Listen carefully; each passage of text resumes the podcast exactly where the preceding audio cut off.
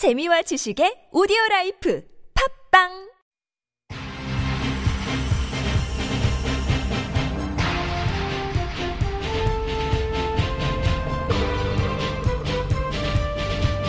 색다른 시선 김종배입니다.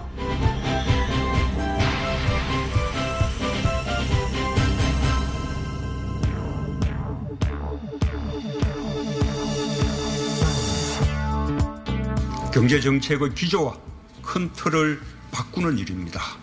시간이 걸리고 논란이 있을 수밖에 없습니다. 가보지 못한 길이어서 불안할 수도 있습니다. 정부도 미처 예상하지 못하고 살펴보지 못한 부분도 있을 것입니다. 우리 경제를 바꾸는 이 길은 그러나 반드시 가야 하는 길입니다.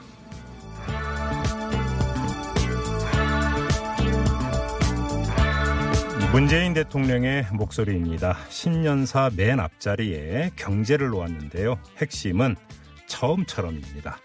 이왕 뗀 발걸음 끝까지 가겠다 이런 뜻이죠. 이 문재인 대통령 말처럼 가지 않은 길은 끝까지 가봐야 그 길이 어떤 길인지 알게 될 겁니다. 문제는 그 과정이 희망 고문이 아니라 확신의 확산 과정이 되도록 관리하는 바로 이 문제일 것입니다.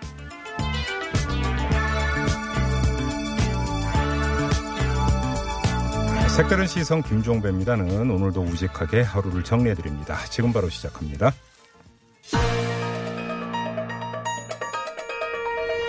핵심을 놓치지 않는 깊이 있는 뉴스 토크. 곽재훈 차윤죄 꽉찬 뉴스.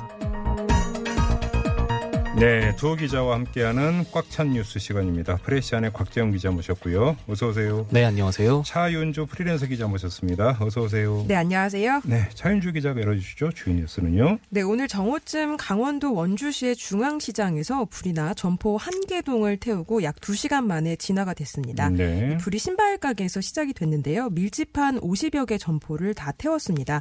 그리고 60대 주민 2명이 연기를 마시고 구조가 됐고 상인과 주민들이 대피 하는 소동이 벌어졌습니다. 네. 한편 어제 오후 4시쯤에 발생한 양양 지역 산불은 산림 220헥타르를 태우고 오늘 낮 12시 15분쯤에 꺼졌습니다. 네. 다행히 인명 피해는 없다고 합니다. 네, 화재에 정말 주의를 기울여야 되는 겨울입니다. 네. 자, 그리고요. 네, 새해 첫날 4살 배기 딸을 숨지게 한 엄마가 경찰에 긴급 체포됐습니다. 네. 34살 이모 씨인데요. 이 온, 어제 오전 A양을 화장실에 3시간 정도 가두고 이 추위에 몸이 굳은 걸 발견했는데 음. 곧장 병원으로 데려가지 않고 방치를 하다가 네. 119를 불렀지만 이미 숨져 있는 상태였다고 합니다. 네. 이 씨는 새 아이를 홀로 키우면서 경제난에 시달린 것으로 전해졌습니다. 방금 전에 이제 전해진 소식에 따르면 얼굴에서 네, 학대 이- 정황이 있었다고 음, 뭐 합니다. 뭐, 멍이 발견이 됐다고 하는데요. 네. 자, 뭐 부검 결과 자세히 나올 때까지 좀 기다려 봐야 되는데요. 자기 자식이잖아요. 네, 맞습니다. 뭐 정말 왜. 겁니까? 왜 이러는 겁니까 정말로? 네. 네. 자 그리고요. 네, 이명박 전 대통령 소식인데요. 네. 오늘 항소심 첫 공판이 열렸는데 이 전 대통령이 출석을 했습니다. 네. 지난해 9월 1심 선고 당시에 생중계를 하는 것에 반발하면서 이 음. 법정 출석 법, 법정 출석을 거부한 뒤에 넉 달 만에 나온 건데요. 네. 어, 1심은 다스의 자금을 횡령하고 또 삼성에서 뇌물을 받은 혐의 등이 인정돼서 징역 15년을 선고받았습니다. 음. 그리고 양측이 모두 불복해서 이 항소 재판이 진행이 됐는데요. 어, 특이했던 건 재판장이 오늘 이전 대통령에게 주민번호를 묻자 자리에서 일어나서 이 자신의 생년월일, 그러니까 앞번호 6자리를 읊다가 어, 뒤에 번호를 모르겠습니다. 라면서 멋쩍게 웃는 모습이 연출됐습니다. 뭐 깜빡한 거겠죠? 그렇게 해석을 해야 되는 거겠죠? 그런 걸로 보입니다. 네. 네. 곽정 기자, 주요 뉴스 어떤 게 있습니까? 네, 조금 전 오프닝에서 들으셨지만 이 문재인 대통령 오늘 그 신년회를 가졌는데요. 이재용 삼성전자 부회장 등 대기업 총수들을 초대해서 경제 행보를 본격 예고한 게 아니냐 이런 해석도 나왔습니다. 또 국민 삶이 고르게 나아지고 불평등을 넘어 함께 잘 사는 사회를 강조하면서도 산업 정책에 관련해서도 저성장을 극복할 새로운 돌파구를 열기 위해 산업 전 분야를 혁신해야 한다고 말해서 눈길을 끌었습니다. 네, 그리고요. 네, 자유한국당이 이 청와대 그 민간인 사찰 관련 의혹을 주장하면서 국정조사까지 공식 공식 주장을 하고 나섰는데요. 나경원 한국당 원내대표는 청문회와 국정조사 필요성을 다시 한번 확인할 수 있었던 운영 운영 위원회였다 이렇게 주장하면서 네. 이제는 특검 조사로 갈 수밖에 없다고 강조했습니다. 반면 여당인 민주당에서는 홍영표 원내대표가 야당이 우기고 있다 이렇게 표현하면서 미련을 깨끗이 버려주길 바란다 이렇게 반격에 나섰습니다. 네, 국정조사에 대한 어떤 원천적인 찬반을 떠나서 네. 그 운영위원회를 지켜본 국민들은 국정조사를 한다고 과연 생산성이 있을까? 여기에 지금 물음표를 찍을 가능성이 좀 높아 보이는 것 같은데요. 네, 뭐 나경원 원내대표 주장은 이제 그렇다고 전달해 드렸습니다. 뭐, 뭐 저만의 생각일까요? 네, 아무튼요. 다음은요. 네, 신재민 전 기획재정부 사무관이 오늘 추가 폭로에 나섰는데요. 신전 사무관은 어제 이 기재부 차관부급 고위 간부가 자신에게 카카오톡 메시지로 핵심은 2017년 국가 채무 비율을 덜 떨어뜨리는 것이다. 이렇게 메시지를 보냈다는 점을 공개한 데 이어서 오늘 오후에 추가 기자회견을 열고 적자 국채 관련 이 당시 차영찬 전 청와대 경제정책비서관 현 국무조정 2차장인데요. 이 적자 국채를 발행하라고 압력을 행사했다고 주장했습니다. 음, 기획재정부는 신전 사무관에 대해서 공무상 비밀 누설 등 혐의로 오늘 고발했습니다. 그러게요. 이건 좀 전후 과정 맥락을 좀 보면서 이거 워낙 전문 분야이다 보니까 좀 살펴야 될 그런 부분이 좀 있는 것 같습니다. 알겠습니다. 주요 뉴스 알아봤고요. 꽂힌 뉴스로 가죠. 차인주 기자. 네, 살인을 막지 못하는 의료 환경에 분노합니다. 네, 입니다. 이게 이제 고 임세원 교수 음, 이 문제 요즘 뭐 여러 군데서 지금 이야기가 되고 있더라고요. 네, 맞습니다. 음. 그 오늘 SNS에 이런 그 임세원 교수를 추모하는 그림에 올라와 있는 문구였는데요. 네.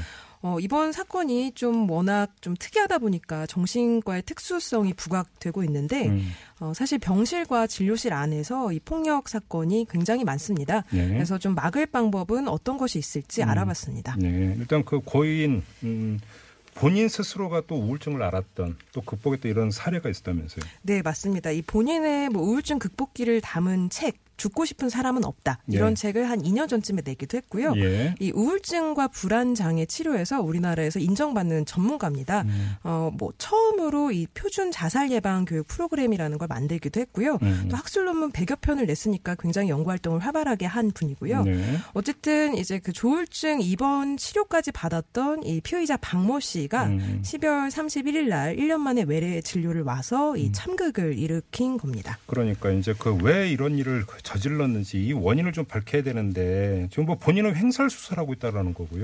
네, 우선 음. 박 씨가 조울증을 앓고 있었다고 하니까 그 네. 질환이 뭐 원인이 되지 않겠냐 이런 관측도 나오고 있지만 네. 그 직접적인 원인이 그 질환 때문인지는 이 정밀하게 정신 감정을 해봐야 한다고 하고요. 네, 네, 네. 이 다만 이 박 씨가 그 흉기를 들고 이 진료실 안까지 들어갔잖아요. 음. 이 계획성이 있는 살인이었다면 이 질환으로 인한 범죄를 보기는 어렵다고 합니다. 네. 이 그 생각해 보면 이 기억에 남는 좀 특이한 사건이 정신질환자들이 벌인 경우가 좀 많았어요. 음. 그래서 이 질환자에 대한 편견과 오해가 좀 있기도 한데 네. 사실 이 정신병력 환자들의 범죄율이 뭐 의미 있게 차이가 나진 않는다고 합니다. 사실 이제 이것도 그 그렇죠. 이것도 좀 중요하게 봐야 되는 부분이긴 해요. 네, 네. 이제 다만 좀 특수성이 있긴 하기 때문에 네. 이 정신과 진료실 안에는 뭐 여러 가지 안전 장치를 두도록 하고 있다고 하는데 음. 예를 들면 뭐 대피 공간이나 CCTV 또 긴급 호출벨, 호출벨 같은 건데요. 네. 이- 이번 사건에서도 사실 이게 대형 병원이라서 이런 시설이 다 있긴 했지만 음. 사실 무용지물이었죠. 근데 사실 이런 시설이 없는 그러니까 병원도 많다고 들었고요. 또 네. 설령이 있다 하더라도 이게 워낙 그 순간적으로 나타나는 일이기 때문에 네. 과연 이런 시, 시, 시설이 있다고 해서 이게 활용될 수 있는가?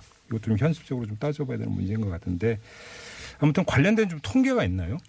네, 이게 살인 사건은 매우 드물고요. 다만 네. 이 폭행 사건은 굉장히 많습니다. 음. 그 장, 아, 2017년에 김소연 연, 연세대 교수가 낸 발표를 보면 이 정신과 의사 94%가 폭력을 경험했다고 해요. 네. 굉장히 큰 수치죠. 거의 뭐 100%에 육박하니까요. 음. 그리고 또 지난 7월에 최근에 보면 이 강릉 한 전, 정신과에서 환자가 망치를 휘두른 사건이 있었습니다. 네. 이뭐 실제로 사건을 예고한 다음에 병원에 들이쳐서 난동을 부렸고 음. 또 풀려난 뒤에도 또 찾아와서 다시 뭐 죽이겠다 이러면서 망치를 휘둘렀다고 하는데요. 네. 이게 정신과만의 문제 는 아니라고 해요. 네. 2017년에 복지부가 낸 통계를 보면 이 의료진에 대한 폭행 협박 신고가 890건이 조금 넘습니다. 네. 이 중에 한 40%가 폭행이 아니, 그러니까 폭행 사건이고요. 저희가 잊을만한 이제 꼭그 전해지는 뉴스 응급실에서 이제 행패 부렸다라는 네, 이런 맞습니다. 뉴스도 이제 종종 나오고 있지 않습니까? 이게 좀 이런 통계에 다 포함이 되어 있는 거잖아요. 네, 그렇습니다. 근데 문제는 병원 안에서 왜 이런 어떤 그 폭행 사태가 벌어지는가 그 이유를 좀 분석을 해야 되는 거잖아요. 어, 우선 이게 의료 환경이 기본적으로 병원이 좀 아픈 곳이 아픈 사람이 오는 곳이라서 이, 네. 음. 사- 이 환자도 예민해 있고 해서 분쟁이 발생할 소지가 높다고 하고요. 네. 어, 의료계에서는 가장 크게 지적하는 문제가 처벌이 약하다는 점입니다. 네. 이게 의료인 폭행 사건들 법원 선고 사례를 보면 대부분 벌금형이라는 거예요. 음. 지금 이 현행법에는 5년 이하 징역, 5천만 원 이하 벌금으로 돼 있는데 네. 이 거의 뭐 벌금형이 나온다고 하고요. 음. 이 특히 문제로 지적하는 게 이 의료법상 폭행이 반의사 불벌죄라는 아, 거예요. 피해자가 그러니까 원하지 않으면 처벌하지 않는다. 네, 예. 근데 이제 뭐 의사분이든 간호사분이든 아니면 거기 종사자분이든 이 보복이 두려워서 뭐 이렇게 고소를 못 한다거나 음. 아니면 이 뭐 병원이 평판 때문에. 뭐 합의를 종용하는 경우도 있다고 해요. 예. 그래서 이런 부분이 좀 개정돼야 한다 이렇게 요구를 하는데 음. 이 정부는 여기에 반대하고 있습니다. 오늘 이 국회에 이제 냈던 관련 법안 검토 보고서를 보니까요, 이 복지부도 그렇고 법무부도 그렇고 이 개인적으로 분쟁 해결 가능성이 차단되기 때문에 음. 이 반의사 불벌죄를 없애 는 건 불가능하다 이렇게 음, 검토 의견을 음, 보냈더라고요. 음. 그리고 환자 단체도 반대하고 있습니다. 근데 현행 법률은 지금 어떻게 돼 있어요? 어, 최근에 이 응급의료법 개정안이 통과됐다는 얘기 들으셨을 것 같은데요. 네네. 이 새해부터는 이 응급실에서 일어나는 그 범죄에 대해서는 처벌이 매우 올라갔습니다. 음. 어, 이 응급실 폭행 상해는 10년 이하 징역 또는 1천만 원에서 1억 원까지 벌금에 처해질 수 있고요. 네. 어, 뭐 의료진이 사망할 경우에 무기 또는 5년 이상 징역을 받게 되고 이 주치 감형도 없어졌습니다. 음. 이 다만 문제는 일반 진료실에서 일어나는 폭행과 관련해서 이 처벌을 강화해야 한다. 음. 이런 의료법 개정안도 다수 발의가 됐는데 처리가 안 되고 이 응급 의료법만 통과가 됐습니다. 근데 사실 이제 법률이라고 하는 것은 어떤 사건이 벌어졌을 때 이후 어떻게 처벌할 것인가 이걸 다루는 문제고 예방이 더 중요한 문제잖아요, 사실은. 근데 사실 이 당사자들 얘기로는 예방이 어렵 다고 합니다. 네. 이게 기본적으로 진료라는 게 의사랑 환자의 신뢰 관계를 바탕으로 하기 때문에 음. 예를 들면 진료실 들어오기 전에 소지품을 검사한다거나 네. 뭐 검색대를 설치한다거나 이런 음. 거는 불가능하다고 한- 해요. 네. 그래서 처벌을 강화하고 의료 환경을 좀 개선하는 방향으로 갈 수밖에 없다고 하고요. 음. 그래서 국회 계류 중인 개, 개정안을 봐도 네. 대부분 그런 내용이 담겨 있습니다. 음. 이 말씀드린 반의사 불, 불벌 조항을 삭제하는 거, 음. 또이 벌금형을 삭제해서 이 징역형을 어, 처하도록 할 수 있는 그런 네. 개정안이 있고요. 또 음. 주치자는 이 감형을 해주는 게 아니라 오히려 감, 가중 처벌하는 거, 네. 그리고 청원 경찰 배치를 좀 의무화하는 이런 음. 내용들이 있습니다. 알겠습니다. 아무튼 이참에 좀 여러 가지를 좀 둘러봐야 된다. 이렇게밖에는 지금 현재로서는 얘기를 할 수가 없을 것 같습니다. 네. 알겠습니다. 자, 잠시 전하는 말씀 듣고 꽉 찬 뉴스 이어가겠습니다. 뉴스를 보는 새로운 방법. 색다른 시선 김종배입니다를 듣고 계십니다.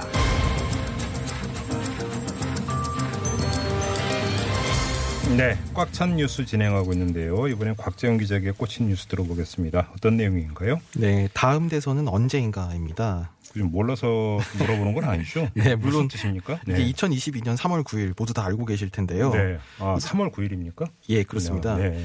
그 공직선거법에 따라 이렇게 정해진 건데 네. 일단 그래서 대충 보면 지금 한 3년 3개월 정도가 남은 셈인데요. 네, 그렇네요. 대선 관련 차기 지지율 조사가 계속 발표가 되고 있잖아요. 아, 예, 예, 예.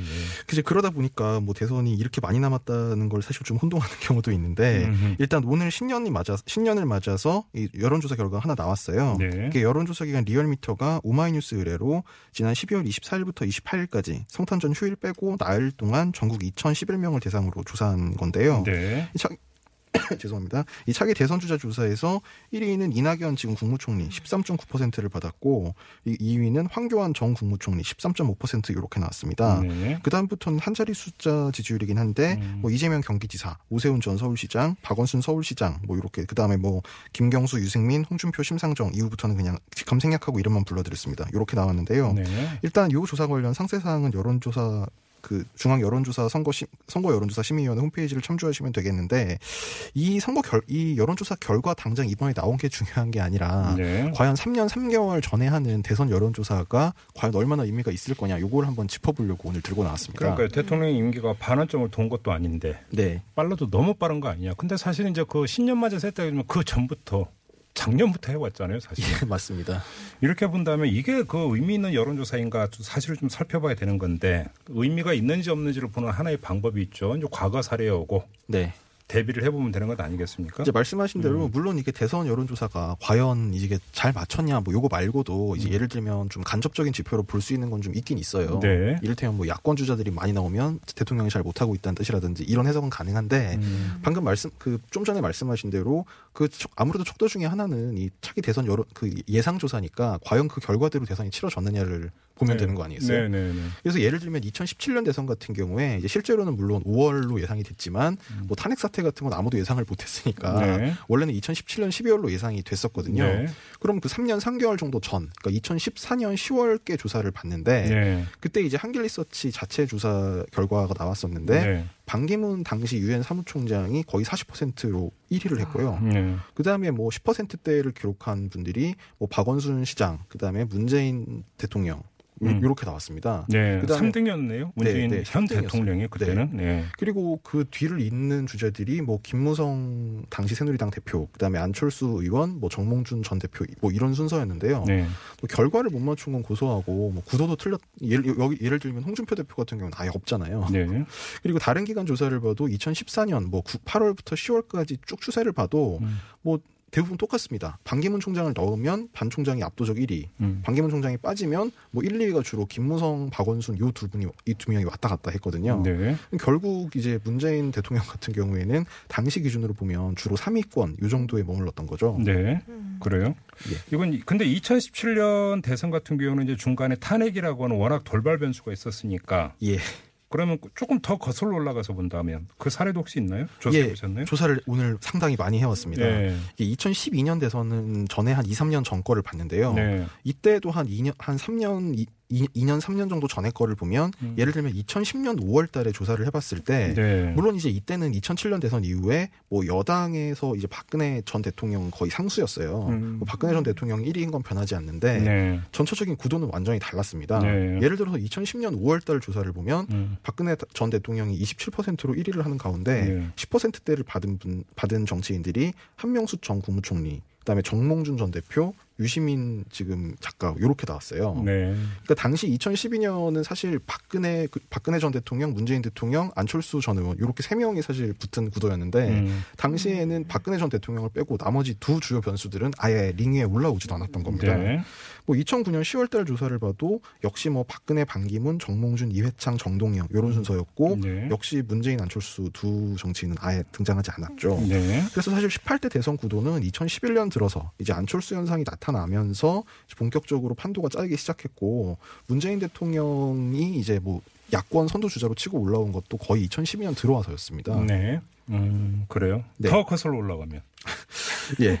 2007년 대선 때 얘기를 한번 해볼까 싶은데요. 네. 2004년, 그러니까 3년 전까지를 보면 당시 1위가 누구였는지 혹시 기억나실 까요? 아, 전그 기억나요. 그때 고건 대망로 이런 게 좀 있었어요. 맞습니다. 고건 전 총리 얘기하는 거죠. 이게 네. 3년 전은 고사하고 거의 2년 전, 그러니까 2004년 연말까지만 해도 음. 2004년 11월에 그때 AM7이랑 신문이랑 아이클릭 여론조사 기관 이렇게 네. 두 군데서 같이 조사를 했는데 음. 그때 순서가 고건, 박근혜, 정동영, 이명박, 정몽준 이런 순서였습니다. 네. 그러니까 2007년 대선 때는 이명박 전 대통령이 당선이 됐잖아요. 네. 근데 이때 4위 4등이었네요. 예. 그리고 2004년 12월 연말에 이제 국민일보 조사가 있었는데 음, 음. 여기서도 역시 고건, 박근혜, 정동영, 이명박, 이해찬 이런 순서였습니다. 역시 4등이었네. 네, 맞습니다. 네. 2005년 1월까지도 뭐 고건 박근혜 이명박 뭐 3등 정도에 머물렀고요. 2002년 대선으로 거슬러 올라가면 뭐 이때는 사실 좀 너무 옛날이라서 자료가 몇 개 없긴 한데 음. 예를 들면 2000년 12월 8일자 이제 국민일보 창간 12주년 당시 조사가 있었는데 네. 이때 이회창 당시 이제 그 총재와 이인재 최고위원이 거의 20% 전으로 나왔어요. 음. 2002년 대선의 승리자인 노무현 전 대통령 5.8% 나왔습니다. 네. 그리고 뭐 박근혜, 정몽준 이제 이런 주자들이 4.6% 이렇게 나왔고요. 아, 그러니까 이제 그 지금까지 쭉 한번 역대 대선 지금 그 전에 어떤 이루어졌던 여론조사 결과하고 실제 대선 결과를 좀 대비를 해 주셨는데 네. 물론 여론조사라고 하는 게 그 맞히기 게임은 아니니까 네. 당연히 틀릴 수도 있겠죠. 근데 중요한 것은 여론조사를 왜 하느냐 물어보면 여론조사 전문가들이 항상 하는 얘기는 아 이거는 그 중요하게 보는 흐름을 봐야 된다. 추이를 보는 것이다. 계속 이런 얘기를 하잖아요. 네. 근데 그것이 대선도 있기 3년 전에 하는 게 도대체 추이로서 의미를 갖고 있는 거냐. 판도 제대로 안 짜여 있는데 사실은 이 이야기가 따라붙을 수 있는 거 아니겠습니까? 그래서 제가 아까 말씀드릴 때도 무슨 음. 결과 뭐 결과 득표율까지 맞추고 뭐 누가 누가 당선될 거냐 승리자를 맞추는 게임의 의미가 있는 게 아니라 네. 대체적인 어떤 구도라던가 추세는 나와야 되는데 음. 결과적으로는 대선 판도는 그한 2년 정도 전에 나온 거랑은 전혀 별개의 구도로 달려간다는 겁니다. 아니 그러면 제가 순진하게 마지막으로 이걸 했죠. 왜 근데 그 비싼 돈 들여가면서 이런 조사를 왜 해요? 뉴스거리가 필요해서 네. 그런 건가요? 뭐 물론 그런 면도 있겠고요. 뭐 네. 좀 아주 선의로 해석하자면 아까 제가 초두에 말씀드린 것처럼 음. 뭐 단지 어떤 대선 구도에서 실제로 누가 될 거냐 요걸 맞추는 것보다도 네. 이를테면 뭐 야권 주자들이 잘 나가고 있다면 뭐 대통령에 대한 비판 여론이 높구나 뭐 음. 이런 식으로 좀 간접적으로 해석할 수 있는 여지도 있겠고요. 네. 아니 근데 그거는 대통령 국정 그 수행 지지도 조사라는 게 또 있잖아요. 물론 있습니다. 그 예. 별도로 하고 있죠. 예, 예, 예. 그거를 보면은 사실은 대통령에 대한 어떤 그 국민적 동의 여부 네. 나가서 국정의 방향이나 국정 성과에 대한 국민적 평가 그거는 국정 지도 조사에서 다 나오는 거잖아요, 사실. 맞습니다. 음. 사실 그래서 대선 주자 관련 이제 이 선호도 지지도 조사를 네. 뭐 1년 전 정도면 모르겠는데 음. 뭐 3년, 2년, 3년 전부터 하는 거는 사실 좀 효용성이 좀 의문이 든다는 생각은 아, 뭐, 들어요. 예, 네. 뭐이 자리에서 이런 거 지적한다고 해서 여론조사가 안 할 것 같지는 전혀 않습니다만. 네. 그리고 TBS도 하고 있는 걸로 알고 있습니다. 예, 왜 하는지도 대충은 알죠. 그러니까 그 재미삼아, 네. 그다음에 어떤 흥미 유발, 그다음에 어떤 기사 가독성 높이기 위해서 뭐 대충 이런 거 아니겠습니까? 뭐 재미 흥미 얘기가 말씀을 주셔서 이- 그 최근에 이런 보도도 나왔는데요. 네. 대선이 있던 해 초에 신년 여론조사 1위가 역대 누구였냐 음. 이런 거 최근에 어디서 기사가 나왔어요. 네. 97년 대선 때는 박찬종 당시 의원, 어, 97년 때는 김대중 후보가 당선됐을 때 그리고 2002년에는 이회창 총재, 네 그리고 이- 노무현 후보가 됐을 때고. 예, 이회 2007년에 한 번 맞았습니다. 이명박 어 대통령은. 맞았네. 예. 네. 2012년 중앙일보 조사에서는 이게 안철수 저 당시 과학기술원장이었고요. 음. 2017년에는 반기문 총장이었어요. 딱 한 번 맞췄네. 네, 그렇습니다. 음. 97년 대선부터 따지면 네. 이 아, 정도. 이 예, 정도. 그리고 오늘 제가 오늘 그 지금 말씀드린 여러 가지 조사가 굉장히 많은데요. 음. 뭐 전부 다 이제 제가 뭐 조사 기간이랑 주체, 뭐 의뢰자 정도는 간단한 사항을 말씀드렸고 음. 2014년 이후 조사는 전부 다 이 중앙 선거 그 중앙 선거 여론조사 심의위원회 홈페이지에서 확인하실 수 있고요. 네. 그 이전 거는 이게 이 여심위가 생기기 전이라서 자료는 없습니다만 그래서 음. 알겠습니다. 간단한 사항들만 제가 말씀드렸습니다. 알겠습니다. 왜 하는지를 한번 좀 알아보기 위해서 쭉 과거를 한번 반추해봤습니다. 자 이렇게 마무리하죠. 차윤주, 곽재훈 두 기자와 함께한 꽉 찬 뉴스였습니다. 고맙습니다. 네, 감사합니다. 감사합니다.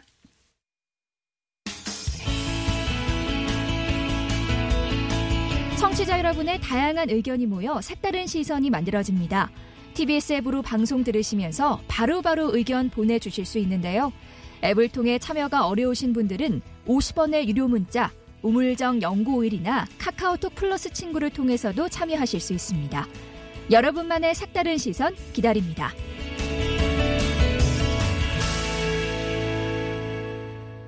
네, 애청자 여러분 혹시 이옥선 할머니 조남 들어보셨나요? 아흔이 넘은 일본군 위안분 피해자 할머니이신데요. 사기 피해를 당해서 도와달라는 청와대 국민청원이 올라왔습니다. 18년 전 일인데요. 이 동네 주민이 돈을 불려주겠다라는 말에 4천만 원 거의 전 재산을 맡겼는데 18년이 흐른 지금까지 이자는커녕 원금도 돌려받지 못하고 있다고 합니다. 정말 이런 일 어떻게 있을 수 있는지 정말 의아하기도 한데요. 자, 이옥선 할머니가 계시는 곳이 바로 광주 나눔의 집인데 이 나눔의 집에 안신권 소장 연결해서 자세하게 얘기 들어보겠습니다. 여보세요. 네, 안녕하세요. 예, 안녕하세요, 소장님. 새해 복 많이 받으시고요. 네, 새해 복 많이 받으십시오. 네 네. 지금 할머님 건강은 어떠세요? 아, 할머니가 이제 무릎이 안 좋으셔갖고요. 네. 네, 어, 인지 판단력은 있는데, 네. 거동에 조금 불편함을 느낍니다. 예, 예. 아, 그러시군요. 근데 이게 지금 네. 청와대 국민청원까지 올라갔다고 제가 이제 소개를 해 드렸는데 이게 지금 어, 청문이 언제 올라갔던 겁니까? 그 2018년 12월 28일 날 올라갔습니다. 아, 연말에 작 예. 예, 예. 예, 며칠 안 됐군요. 네네. 그 근데 이게 18년 전 일인데 그러면 며칠 전에 청원이 올라갔던 데는 무슨 특별한 다시 그 사이에 무슨 계기가 있었던 건가요, 소장님? 그러니까 할머니가 네. 그 이제 뭐 2001년도에 이웃 주민한테 4천만 원을 이제 빌려주고, 네. 그런 이제 주변에 얘기를 못하고 혼자 이렇게 소가리를 한 것 같아요, 보니까. 아, 아, 주변은 전혀 그러니까 소장님도 전혀 모르셨어요, 그러면 이런 일이 예, 예, 예. 예. 주변한테도 말씀을 안 하셔갖고, 예. 근데 이제 그 2018년 추석 전후에 네. 이제 그런 연락을 받고 저희가 이제 좀 조사를 해봤더니 이제 음. 할머니가 영수증을 갖고 계시더라고요. 현금 보관증을. 아, 예.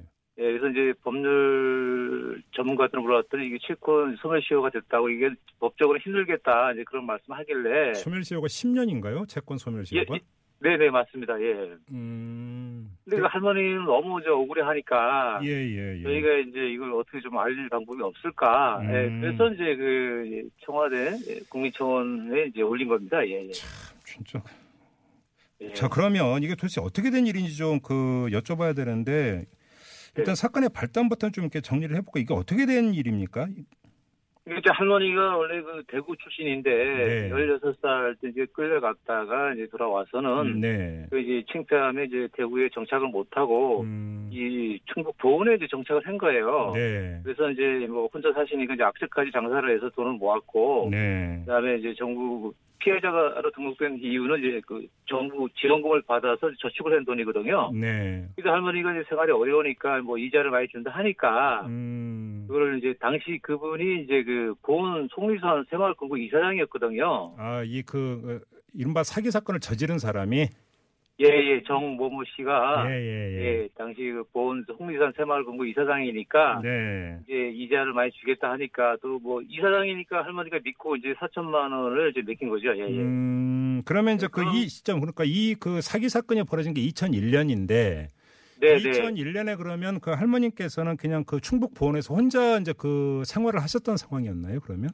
네, 예, 그렇죠. 뭐 아. 할머니들이 대부분 그 피해 의식 때문에 네. 좀뭐 결혼도 못 하고 혼자 사시는 분이 많거든요. 네. 이게 할머니도 그렇게 하다 보니까 생계도 이제 막막하고 하니까 음. 예, 뭐 높은 이자를 준다 하니까 이제 빌려줬다고 그러더라고요. 예, 예. 예. 그러면 그, 그 지금 소장님도 그 현금 보관증 보셨다면서요? 그럼 원래 그 보관증 언제 갚기로 되어 있었다라는 거였어요?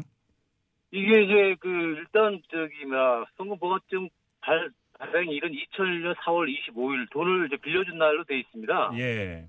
예, 그리고 이제 이렇게 그 인수받아 정의 보관하기로 하였고 음. 그 이율은 연 10%. 음흠. 어, 예, 연- 이렇게 해서 이제 예, 이렇게 그 영수증을 썼더라고요. 예, 예. 연, 연 10% 이율. 예. 예, 예, 예, 예. 근데 아무튼 그 안 돌려줬으면 할머님께서 이 사람에게 돌려달라고 하셨을 거 아니에요? 그렇죠. 그래서 이제 뭐 할머니 왜 이렇게 가만히 있었나 했더니 이제 할머니가 네. 이제 말로는 이제 찾아가기도 하고 돌려달라는 의사 표현을 했는데 네. 이제 법적으로는 뭐 내용 증명이나 근거가 없으니까 아, 예? 아. 예, 그러다 보니까 이제 아무도 그걸 증명할 수 없으니까 네. 그렇게 된 겁니다. 예, 예. 그래요. 예. 그리고 이제 그렇게 해서 이제 시간이 흘렀고 이제 채권 소멸 시효 10년은 다 지나갔고 예. 그러면 지금 그 이 사람은 지금 어떻게 지내고 있습니까? 혹시 그 내용 좀 파악해 보셨어요?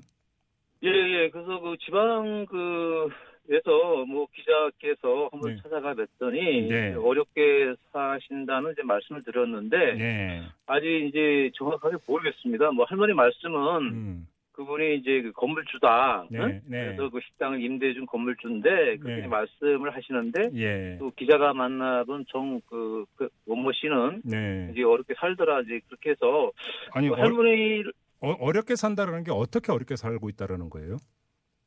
뭐뭐 노령연금을 받고 네. 하루하루 살아간다 이렇게 이제 말을 하더래요. 예. 예. 그래요? 근데 그래서 지금 이제- 그 2001년에 돈을 그 4천만 원을 받을 때는 새마을금고 이사장이었다면서요? 그렇죠. 그래서 저희도 이제 뭐 이게 더 나가서는 새마을 금고도 책임이 있지 않나 이제 그렇게 이제 생각을 하고요. 예. 그래서 이제 그 청주에 있는 젊은 변호사께서 음, 어 이게 뭐 채권 소멸시효가 됐지만은 네. 할머니가 억울해하니까 음. 뭐 법적으로 해보자. 그래서 음, 그 27일 날 지급 명령을 신청했습니다. 예 예. 그러니까 이- 그러니까 그 12월 27일에 예예예 예. 예, 예. 예, 그래서 한번 그러면 좀 재산이 있는지 없는지 좀 보고 음, 그다음에 변제 능력이 있는지 보고 네. 좀 그렇게 하려고 이제 그 정식 소송이 아니고 약식 명령으로 예. 지- 예, 지급 명령을 신청했습니다. 예, 예. 이게 채권 소멸 시효가 끝났어도 그 신청을 할 수 있는 거예요? 이제 그분께서 2주 안에 이의 제기를 안 하면은 이제 예. 법적인 절차가 시작되지만 네. 어, 만약에 이의 제기를 하면은 예. 그것도 이제 힘들 것 같아요 보니까. 음. 예. 근데 저는 참 그이 네. 그 사기를 저질렀다는 정모 씨 있지 않습니까? 예, 예, 예. 이 사람이 그러면 그 이옥선 할머님이 어떤 분인지 그리고 이 돈 4천만 원을 이 할머님이 어떻게 모은 돈인지 혹시 알고 이런 짓을 저질렀는지 이게 정말 궁금한데요. 어떻게 파악하고 계세요? 아, 알죠. 할머니가. 알고 있다고요? 알면서 그랬다고요?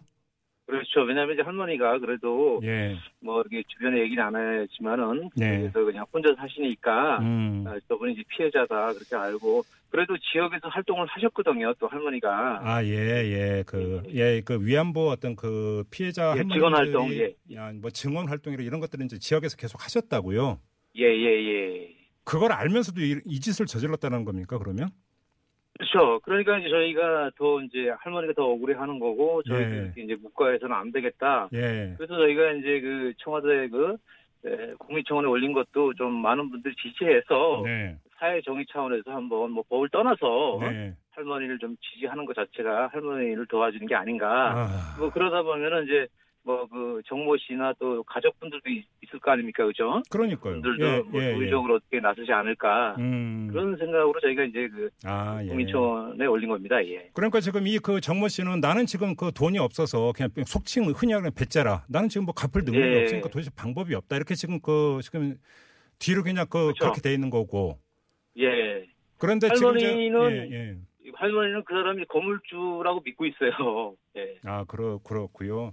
그러면 예, 지금 예. 이그 변호사께서 이제 그 이 지원을 해 주시면서 지급 명령 신청을 한 것도 이 사람이 정말로 돈이 없는 건지 그렇죠. 이런 재산 내역을 알아보기 위해서 지금 신청을 한 걸로 이해를 하면 되겠네요. 그렇죠. 예, 맞습니다. 예, 예. 예. 아니 정모 씨가 정말로 능력이 없다도 그 가족들한테도 한번 이야기를 해서 호소를 해볼 수 있는 거잖아요. 그렇죠. 그래서 저희가 지금 뭐 그쪽에 탐문을 하고 있어요. 그래서 네, 네. 가족도 좀 만나서 저희가 이제 이런 걸 하기 전에 음. 저희가 전화 시도를 해서 네. 좀 이거 인간적으로 이걸 이제 풀려고 했는데 네. 전화도 안 받고 회피를 하시더라고. 그래서 아 그래요? 저희가 이제 예예 이렇게 됐으니까 이제 이렇게 이제 국민청원도 많이 여론을 통해서 많이 알려지다 보면은 가족들도 음, 이렇게 음. 그렇게 네. 만날 수 있지 않을까 그런 생각을 하고 있습니다. 예. 아니 참 말문이 막히는데요, 진짜로. 예, 예. 어떻게 그 이 할머니께 이럴 수 있는가 싶은 생각이 들어서 솔직히 좀 말문이 막히는데. 네. 그러면 할머님은 지금까지 혼자 계속 끙끙 앓아오셨던 거잖아요. 그 십수년을. 그렇죠. 그 제가 보니까 이제 네. 그쪽 지역에서 이제 공개적으로 얘기를 못 하고 네. 이제 아름아름 이제 뭐그 관공서나 이런 쪽에 이제 부탁했는데 네. 이제 그쪽에서도 이제 이게 공소시효가 끝났으니까 어떻게 할 수 없으니까 음. 그쪽에서도 아 그러면 그 나눔의 집에 한번 네. 도움을 받아라 그렇게 음. 이제 얘기를 했다 하더라고요. 그래서 네. 이제 작년 이제 추석 때 아니 2018년 추석 때 저희한테 음. 어렵게 말씀하시더라고요. 예, 예. 그래요. 아무튼 이제 이게 이제 그 언론이 이제 하나둘 이제 보도를 하기 시작을 했고 국민청원에도 네. 올라갔고 이 사실을 지금 할머님도 알고 계시죠? 그렇죠. 저희가 이제 매일매일 이제 할머니한테 말씀을 드리고 네. 할머니 힘내시라고 하는데 네. 뭐 할머니가 좀 뭐 되게 좋아하시고 그래서 네. 아유 우리 국민들에게 지지해 주니까 너무 고맙다고 네. 하시면서 만약에 그걸 이제 받을 수 있다면은 뭐 음. 사회에 환원하겠다. 아. 장학 예, 장학금으로 좀 내놓겠다. 예. 그런 말씀을 하고 계세요. 예, 예. 그렇죠. 이게 이제 돈도 돈이지만 사실은 네. 그 참, 어떻게 이럴 수 있는가라고 하는 어찌 보면 그 지켜보는 그 저 같은 그냥 뭐 저는 그냥 그 어찌 보면 구경꾼일 수도 있지만 제가 생각해도 이건 정말 이- 납득할 수 없는 그런 정말 악질인 악성인데 네네. 당하시는 할머니가 그거 오죽하시겠어요. 그게. 그래서 이제 많은 분들이 아이고 일본한테 그렇게 또 네. 인권주의를 당하고 또 음. 일본과 투쟁하고 있는데 어떻게 국내 음. 한국분이 또 할머니를 그렇게 할 수 있냐 그런 그러니까요. 분들이 이제 주변에 많습니다. 예. 그러니까요. 이건 정말로 이건 뭐 법적인 문제가 아니라 양심의 문제잖아요. 한마디로 이야기를 예, 하면. 예, 맞습니다. 그것도 좀 참 알겠습니다. 뭐 제가 좀 너무 감정을 드러내서 죄송하긴 한데요. 정말로 이거는 양심이 조금이라도 있는 사람이라면 해서는 안 되는 짓을 좀 한 것 같아서 좀 얘기를 들었던 네, 거고요. 네. 아무튼 그래도 이제 많은 그 국민분들이 관심을 가져주시고 또 여기에 대해서 목소리를 내주시니까 그게 조금이라도 좀 할머니께 위안이 됐으면 좋겠다. 이런 네. 소망을 좀 전하겠습니다, 소장님. 네. 네, 할머님은 그리고 이제 마지막으로 예, 예. 좀 뭐 이렇게 청와대 국민청원회 게시판에 가서 지지 좀 해줬으면 국민들이 좋- 더 좋겠습니다. 예. 예, 예, 알겠습니다. 예. 자, 말씀 잘 들었습니다. 고맙습니다, 소장님. 예, 고맙습니다. 네, 네, 지금까지 안신권 나눔의 집 소장과 함께했습니다. 어떻게 이런 사건이 있을 수가 있을까요? 참 정말 답답합니다. 네. 네, 조금 전 인터뷰를 듣고 어, 베스님이 차라리 벼룩의 간을 빼먹지 이런 문자를 주셨고요. 8834님은 인면수심이라고 하면서 속이 타네요. 이런 문자를 주셨네요. 3282님 그 돈이 어떤 돈인데 이런 문자를 주셨는데 그렇죠. 이 세상 아무리 힘들더라도 양심이 있고 양식이란 게 있는 거 아니겠습니까? 지킬 건 좀 지키면서 좀 살아갔으면 좋겠습니다. 자, 색다른 시선 김종배입니다. 2부 마무리하고요. 7시 6분 3부로 돌아오는데요. 또 비양심적인 목소리가 하나 있어서 3부에서 다뤄볼 계획입니다. 잠시만요.